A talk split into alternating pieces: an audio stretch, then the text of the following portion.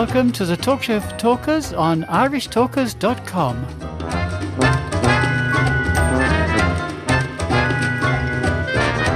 Welcome, listeners. Welcome to the Talk Show for Talkers, and welcome to an episode today which is really pushing the boundaries within Toastmasters, because it's all about two districts in Toastmasters International collaborating together. And today we have for you, we have the Club Growth Director-elect, Diane Richardson, who has recently won an election in District ninety-one to be on their board of directors.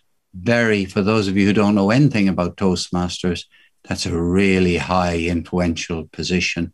And uh, and she's going to be in conversation with a man who hasn't yet become a Club Growth Director, Ted Malanfi. He, uh, he is a man who's grown many, many purposeful events. And Ted is a real growth guy. He will grow your self-esteem and grow your knowledge, because he's a skilled health and safety trainer and consultant. So today, today's episode, Ted Malanfi and Diane Richardson having a wonderful conversation together. Enjoy. Thank you, Paul. That's a very glowing introduction. And Diane, you heard what Paul was saying there. And during our conversation earlier, you said that you're a graphic A graphic designer, is that it? I am, yes. I specialise in branding. Oh, interesting. Specialise in branding. So is that what you do outside of Toastmasters? As is, is that, that that's obviously your, your business? Yes, I now do a lot more about the management and the strategy of branding, but I started out as a graphic designer. Oh, excellent. Focusing on branding projects. So when you're doing some of those posters and, and stuff for District ninety-one, do, do you do this canvas stuff that we were, we've been educated about recently, about the different colours and the, the Pantones and stuff like that that we have to use? Uh, yes, I mean, that, that's meat and drink to me, but I, I don't use Canva. I use professional Adobe designer software. Oh, I see, right, yeah, that's interesting, yeah. But what about the restriction from the point of view of Toastmasters and the brand and the colours? You know, there are certain Pantones you, you, you're restricted to. That That's fine. Quite often, uh, an identity gets into trouble when people just ignore the rules totally. The rules are there as a guideline. Okay. So I did. I was the first ever worldwide brand director for Amnesty International. Well done. So we had a palette of colours. We had okay. set typefaces. And what that does, it means that we were suddenly getting, be it in the Republic of Ireland or in Spain or South America or wherever, the States, they were all starting to come together and have a similar appearance, but they all still had their unique feel. So you could tell immediately it was something from Amnesty, because the colours, the typefaces, the messaging. And it's the same with Toastmasters. Toastmasters colours are specified and they're pretty unique colours. And so long as you don't muck around with the logo, you use the right typefaces, they can be quite, they can be interpreted in all sorts of different ways. Mm. I just interpret them in a way that perhaps other people wouldn't. And I know once or twice I've gone a bit too far, and I've been told I've got to rein it back by the brand people in the States. But occasionally, you know, that's my nature. I, I've sat on that side of the fence, so I just want to push as hard as I can against the fence. Of course, yeah. But, but you know, I've got many, many years' experience of uh, yeah, fantastic. Actually, you know, a defence, so I know where to push and where not to.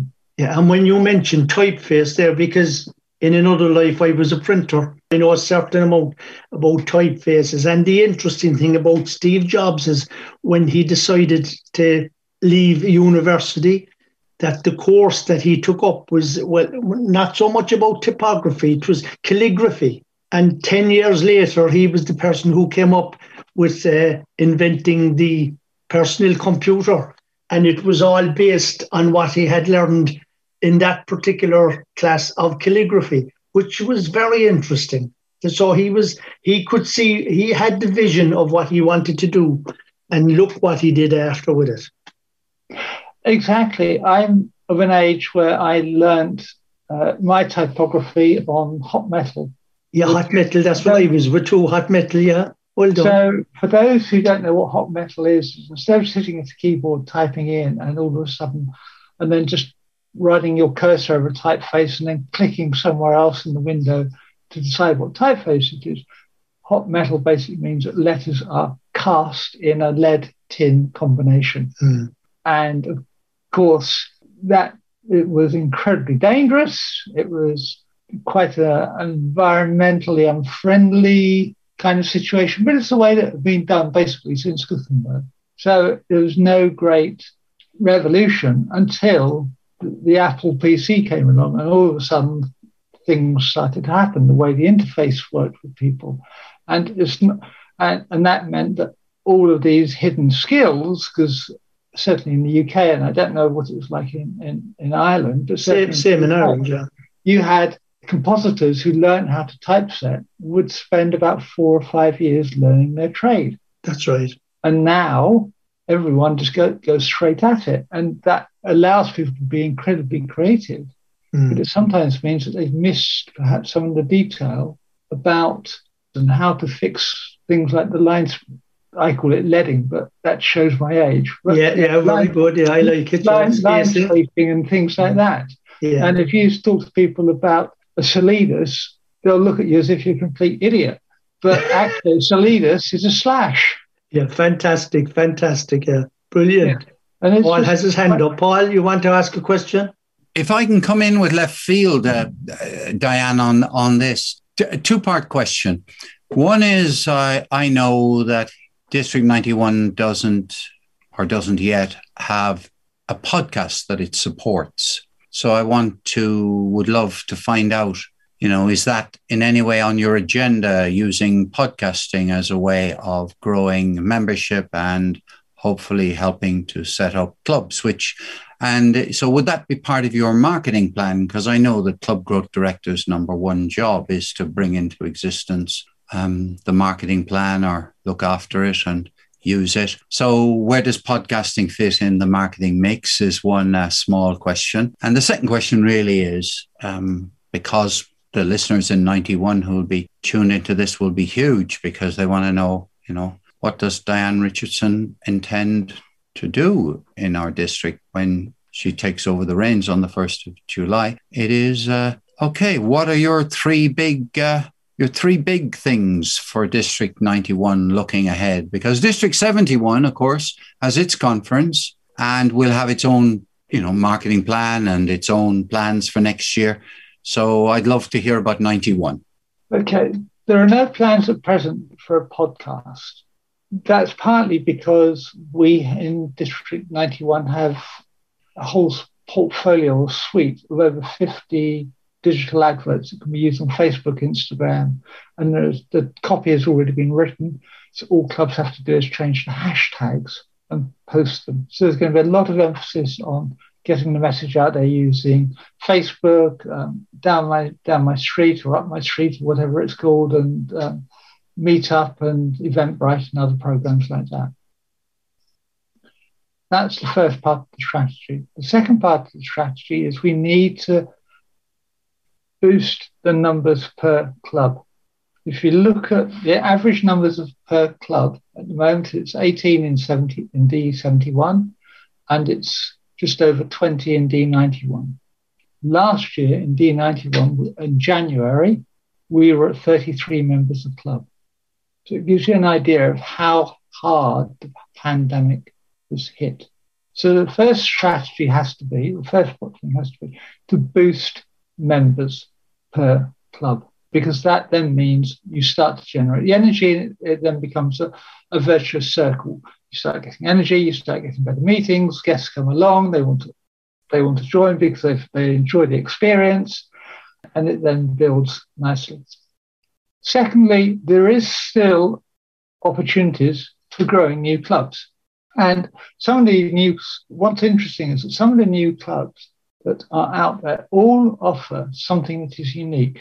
So Pegasus offers three meetings a month, one of which includes guest speakers that makes people want to join because they're getting something in addition to the usual Toastmasters kind of experience. And, and that is one of the reasons why I think the club has succeeded. Other clubs like in London, uh, Excalibur, um, one oh four Debaters have also done very well in boosting their numbers. So maybe we, instead of just thinking about, okay, we're just offering it Toastmasters as a speech-only thing, you need to perhaps think about forming a new club. Well, how else can we add value to the Toastmasters experience? And everyone's going to come up with different ideas because no one has a monopoly on great ideas. And you never know where the next one's going to come from. But I will be encouraging uh, people to think about how they can add and differentiate their club from the other clubs so that they're offering something new, because you can't just keep finding more and more different locations for clubs, because there are only so, so many large population centres. There are certainly gaps in both D seventy-one and D ninety-one. Why is it that, say, Cardiff has only got one club, whereas Dublin, which is a city of roughly the same size, has, uh, you'll have to correct me here if I get this wrong, but has something like fifteen or twenty clubs, doesn't it? One, uh, just a point there, Diane, just a point there. Cork, which is a county, which is way, way tinier than Dublin, has uh, twenty active clubs, twenty active clubs in Cork. Yeah, but you have an advantage, Paul. You have the Blarney Stone. You're uh, good. But, you know, Diane, tell me, what, what is your opinion about a situation like this? Let's just pick a place like, oh, let's say Wimborne, right? Yep. Wimborne is a, um, a medium-sized town in a county in the south of England, right? It's a yep. place we used to live near. So let's imagine Wimborne has a club. It doesn't matter whether it does or doesn't, right? And that club meets on a Tuesday. What I'd love to know your thoughts about this. Of course, there are a whole load of people in Wimborne who that night is football practice. That's uh, the local football club and the hockey club and the whatever. That's the main night for coaching. And the bridge club meets on Tuesday night. And also there happens to be a business networking group that also meets on that Tuesday. Now, what do you think, Diane, about the idea that Wimborne should have a club that meets at a totally different time and day in the week? What's your view on that? I would encourage it to, to build the club uh, on a different night of the evening. What I would also do is, before you put a lot of effort into it, is do some market research, work out what your audience is, when all these other activities are on. You know, if you've got all these things happening on a Tuesday, then guys, don't do a Tuesday night. Find a Wednesday or a Monday or a Thursday, or even, and there are one or two clubs in D ninety-one that meet uh, either in the Saturday morning or early mornings during the week. Yes, that, that's the best time for them to, to meet. So you don't have to sort of think, yeah, the club's got to be at seven, yeah, seven fifteen on a Tuesday night or anything like that.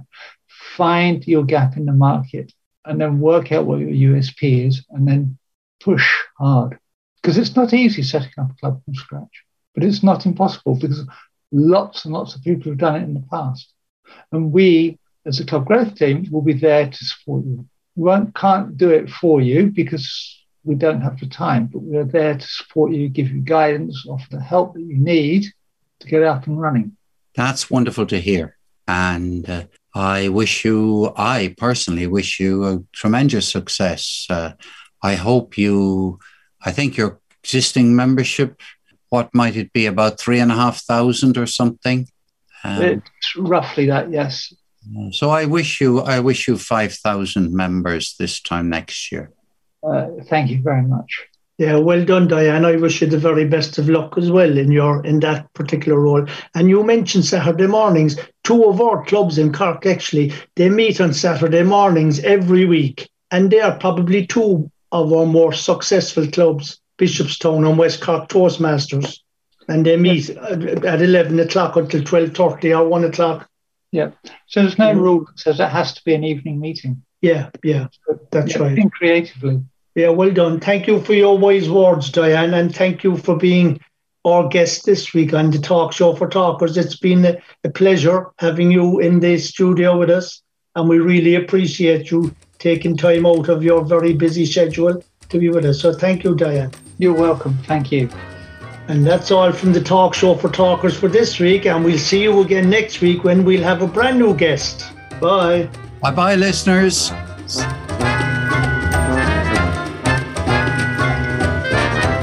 The Talk Show for Talkers is published every week in sections at four p.m. every Friday, Saturday, Sunday and Monday. Go to our website, Irish Talkers dot com, for more information.